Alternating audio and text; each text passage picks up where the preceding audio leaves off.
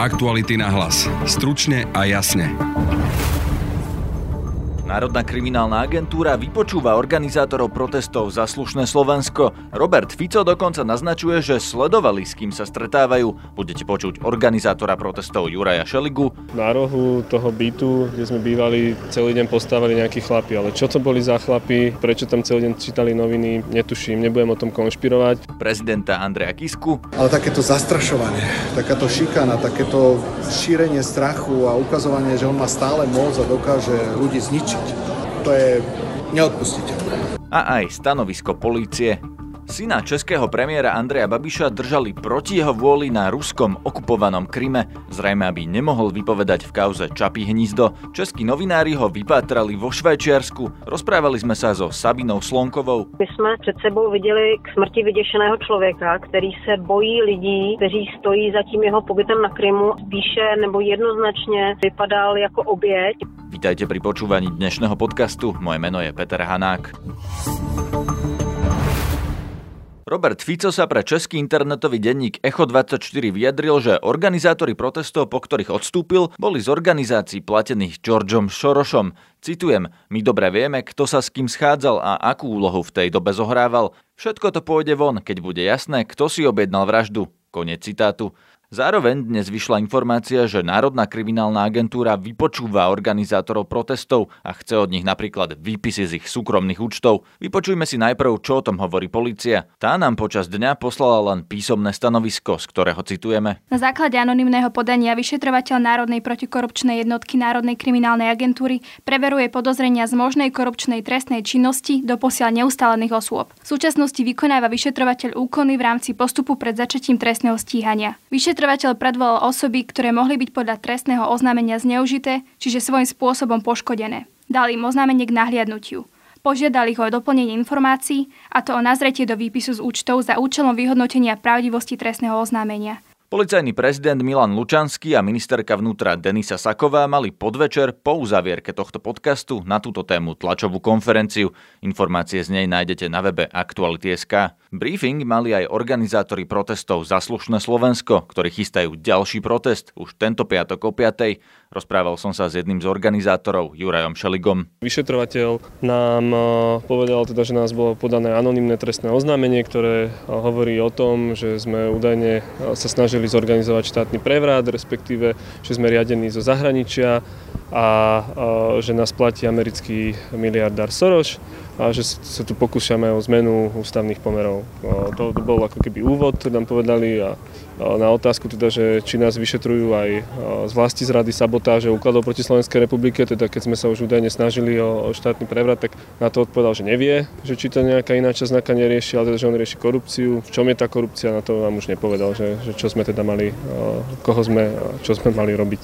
Čo ste im to povedali na tieto otázky. Že nerozumiem, prečo sa Národná kriminálna agentúra zaoberá takýmto trestným oznámením, ktoré je úplne nepodložené, špeciálne v kontexte toho, že máme transparentný účet, kde sú všetky výdavky na zhromaždenia zverejnené. Robert Fico hovoril v tom rozhovore, ktorý teda dnes citovali, alebo včera večer citovali viaceré slovenské médiá, že teda na vás má nejaké informácie, ktoré vie vie, že s kým ste sa stretávali a podobne, ako to vnímate? Že to je snaha o zastrašenie z jeho strany a obyčajná komunikačná hra.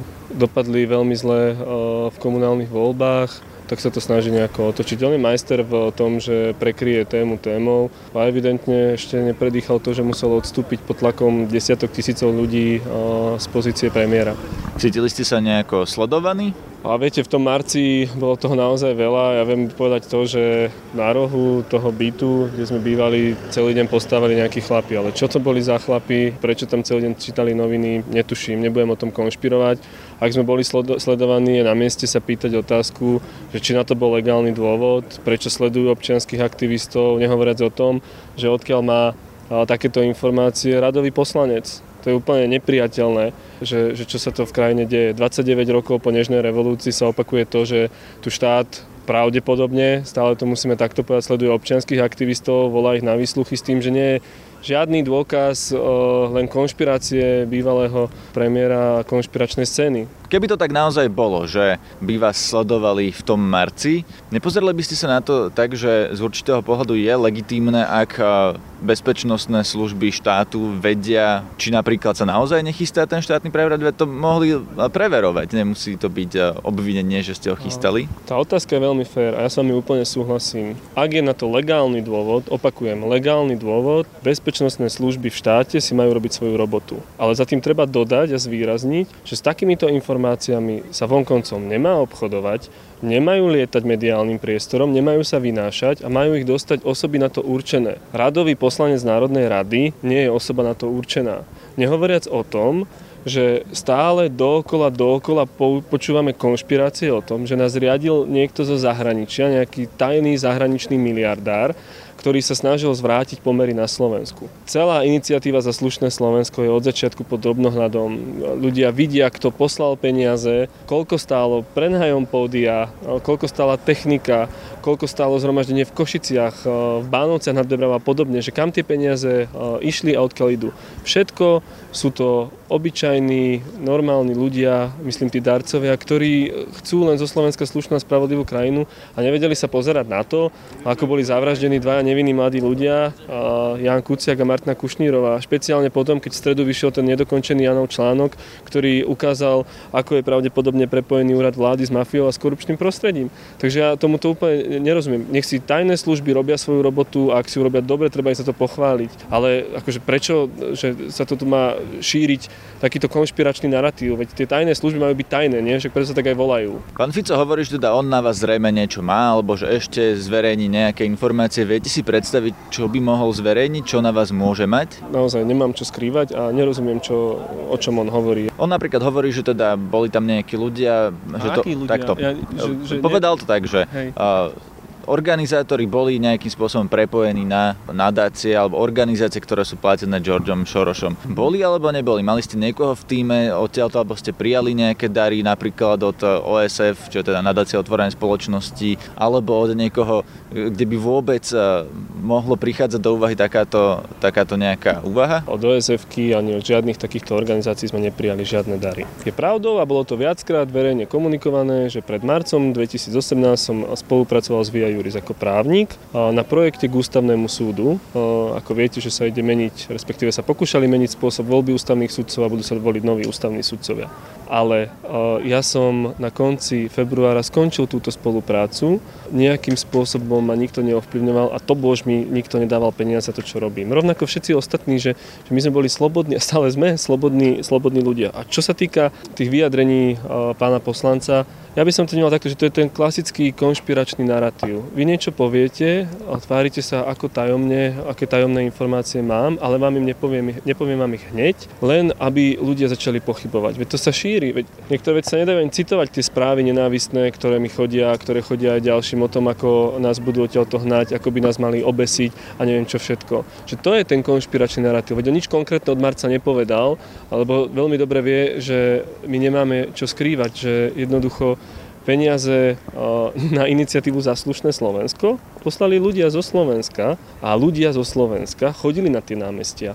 Veď v časoch tých najväčších protestov to bolo 130 tisíc ľudí. Akože, čo, no veď Fico si asi myslí, že Slováci sú hlúpi a že stačí ich niekde zavolať a oni tam prídu. Ale to nie je pravda, oni sa už nevedeli pozerať na stav, na stav krajiny. Vy ste povedali aj na tej tlačovke, ktorú ste mali mm-hmm. pred chvíľou, že ste prijali nejaké dary od nejakých vám blízkych ľudí. A kto to teda bol a je na tom niečo také, čo by sa dalo zneužiť proti vám? Viete si vôbec predstaviť, že keby to naozaj Robert Fico dostal do ruky všetky informácie o vás, čo môže použiť? Tak on sa snaží použiť všetko, čo môže. Nemyslím sa tým, že niečo zneužiteľné. Ja som aj som napísal tým svojim priateľom, že počujte, že, že, že ja napíšem, že ste mi pomohli a takto a takto, len nie všetci na to ešte stihli zareagovať, považujem za normálne, korektné, že, že im dám najprv o tom vedieť, ale že žiadny Soros ani nejaké nadácie alebo niečo také tam není. Zase úprimne, pán redaktor, že keby niečo také zásadné mal, tak už to dávno vytiahne. To bol Juraj Šeliga. Organizátorov protestov sa zastal a Roberta Fica za jeho vyjadrenia kritizoval aj prezident Andrej Kiska. Poslanec Fico nám cez české médiá odkázal, že slušní ľudia na Slovensku majú mať strach. Že stále má moc a že stále vie veci meniť a ľudí zastrašovať. Ako prezident spravím všetko preto, aby sa slušní ľudia na Slovensku nebali, aby strach mať nemali. Ale takéto zastrašovanie, takáto šikana, takéto šírenie strachu a ukazovanie, že on má stále moc a dokáže ľudí zničiť, to je neodpustiteľné. Celá, celá demokratická spoločnosť sa voči takýmto krokom musí postaviť. O tejto téme si môžete prečítať viac na našom webe. Zverejníme aj dlhšiu, nekrátenú verziu rozhovoru s Jurajom Šeligom. Českí investigatívni novinári našli psychicky chorého syna Andreja Babiša. Nejde však o žiadny bulvár, ale o zvrat v kauze Čapy hnízdo, ktorá je doteraz najväčším Babišovým škandálom. Jeho syna skrývali na ruskom okupovanom Kryme a následne aj na Slovensku, odkiaľ ušiel do Švajčiarska, kde ho našli českí novinári. Hoci jeho mama, Babišova exmanželka, ho najprv zatajovala, Andrej Babiš mladší sa zrazu zjavil vo dverách a prezradil novinárom časť svojho príbehu. Vypočujme si ukážku z reportáže Sabiny Slonkovej a Jiřího Kubíka, ktorú celú nájdete na seznam správy CZ. Ta, ta osoba stále pracuje pro mého tátu, ja, ne, ja, ja, ja, ja sa toho človeka trochu, trochu bo, bojím, takže nechci, nechci problém. On vás převáže vlastně z té Ukrajiny potom do Bratislavy, že jo? Uh, on, on, on, můj, můj táta, můj táta to, to, to podľa mňa nebol nápad mého táty mě vzít do Krymu. To byl nápad, to byl nápad jeho. To, A proč vás tam, proč vás tam odvez? A, lebo zneužil, zneužil, zneužil to, že můj otec chtěl, abych zmizel. A proč chtěl, abyste zmizel? Kvůli stíhání? Kvůli stíhání. Čapího hnízdo. Babiš mladší dokonca z Krymu kontaktoval políciu, že bol unesený a novinárom povedal aj to, že v kauze Čapí hnízdo niečo podpísal, ale nevedel čo. Hovoril som o tom s autorkou reportáže, novinárkou Sabinou Slonkovou. Já myslím, že v tuto chvíli můžeme brát jako fakt pouze tu skutečnost, že Andrej Babiš junior se ocitl na okupovaném Krymu. Nakolik tam byl proti své vůli, nakolik to byl únos, to si myslím, že v tuto chvíli my jednoznačně říci nemůžeme. Andrej Babiš junior, syn premiéra, nyní tvrdí, že tam byl proti své vůli.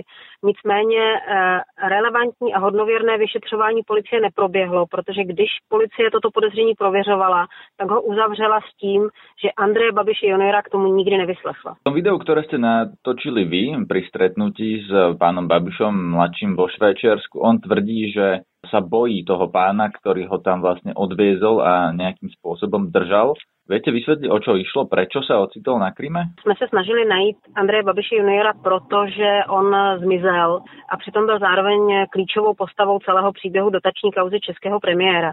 On může potvrdit verzi či vyvrátit verzi policie, že byl v podstatě jenom bílým koněm, aby český premiér dosáhl na dotaci 50 milionů korun, na kterou by jinak nedosáhl. Tím, že Andrej Babiš junior zmizel, tak to vypadalo, že je nějaký zločinec, který prchá před spravedlností. A musím přiznat, že my jsme před sebou viděli k smrti vyděšeného člověka, který se bojí lidí, kteří stojí za tím jeho pobytem na Krymu a e, spíše nebo jednoznačně vypadal jako oběť, než jako člověk, který prchá před spravedlností. Ale oběť koho a čoho? Oběť celého příběhu. Já si myslím, že klíčová je věta, kterou Andrej Babiš junior řekl a ta zní, e, já jsem s Čapím hnízdem technicky měl něco společného. Podepsal jsem nějaké dokumenty, ale vůbec jsem nevěděl, jaké dokumenty to jsou. To, toto vyjádření Andreje Babiše juniora píše nahrává verzi policie, která tvrdí, že děti byly použity pouze jako bílé koně proto, aby farma Čapí hnízdo dosáhla na dotaci. To Andrej Babiš jako český premiér použil své vlastné děti v této kauze? To jste řekl vy, ale každopádně myslím, že všichni, kdo sledovali v roce 2016 vystoupení českého premiéra v parlamentu, tak byl to Andrej Babiš, kdo do celého příběhu právě děti zatáhl. Protože ve chvíli, kdy se ocitl pod tlakem a musel říct, komu patřilo Čapí hnízdo v době, kdy dostalo dotaci, tak to byl Andrej Babiš, kdo označil za majitele svoje děti a tím je vlastně vystavil policejnímu stíhání, vystavil je policejnímu vyšetřování. Preto, aby sa Andrej Babiš mladší vyhol tomu policajnému stíhaniu, preto bol v Rusku, alebo teda na ruskom okupovanom území?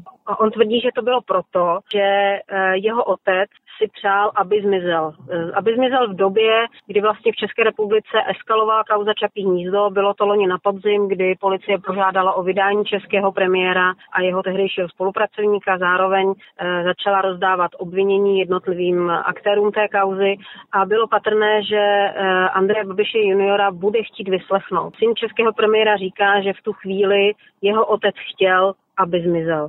To, že se ocitl na Krymu, to se můžeme jenom dohadovat, jestli o tom český premiér věděl či nevěděl. Ak som správne pochopil, tak eh, ten jeho príbeh je taký, že on teda podpísal niečo v kauze Čapí hnízdo, a teda pripomeňme, že eh, aj Andrej Babiš starší hovorí, že jeho syn je, má psychickú poruchu a, a preto sa lieči. A on sa dostal cez Moskvu na Krym, cez eh, človeka, ktorý je manžel lekárky, ktorá sa o neho starala ako psychiatrička. Je to tak? Přesně tak se to popsal a zároveň je potřeba dodat, že ta psychiatrička je blízkou spolupracovnicí českého premiéra, byla jeho poradkyní na ministerstvu financí, kandidovala za hnutí ANO. No, on sa potom mal dostať na Slovensko a, a teda hovorí, že utiekol zo Slovenska autobusom do Švajčiarska a tam doteraz žije so svojou mamou, ktorá je vlastne prvá manželka Andreja Babiša. To sedí tiež? Áno, toto je verze, ktorou nám Andrej Babiš junior předestřel při tom osobním rozhovoru. Aký ste z neho mali pocit pri tom osobnom rozhovore? My jsme byli strašně překvapeni, protože my jsme ho vlastně uh, hledali s tím, že uh, tady o něm byl vytvořený obraz, že to je nějaký zločinec, který je trestně stíhaný v kauze Čapí hnízdo a prchá před spravedlností. A my jsme před sebou viděli člověka, který sám říká, že si za poslední dva roky zažil šílené věci a jednoznačně e, nám z toho vycházel nikoli, nikoli jako e, zločinec, který se někde ukrývá před českou spravedlností, ale jako oběť celého příběhu. Čo toto hovorí o Andrejovi Babišovi staršom? Uh, Andrej Babiš je v pozici jednak obviněného v celé kauze, hlavního obviněného, a zároveň ale je v pozici premiéra, který má páky na policii, tak je to velmi vážné podezření, že prostě vyšetřování kauzy Čapí hnízdo nikdy nedopadne uh, objektivně, nikdy ta, ten příběh nebude došetřený a nikdy pravda nevíde najevo právě proto, že tam jsou ty politické tlaky.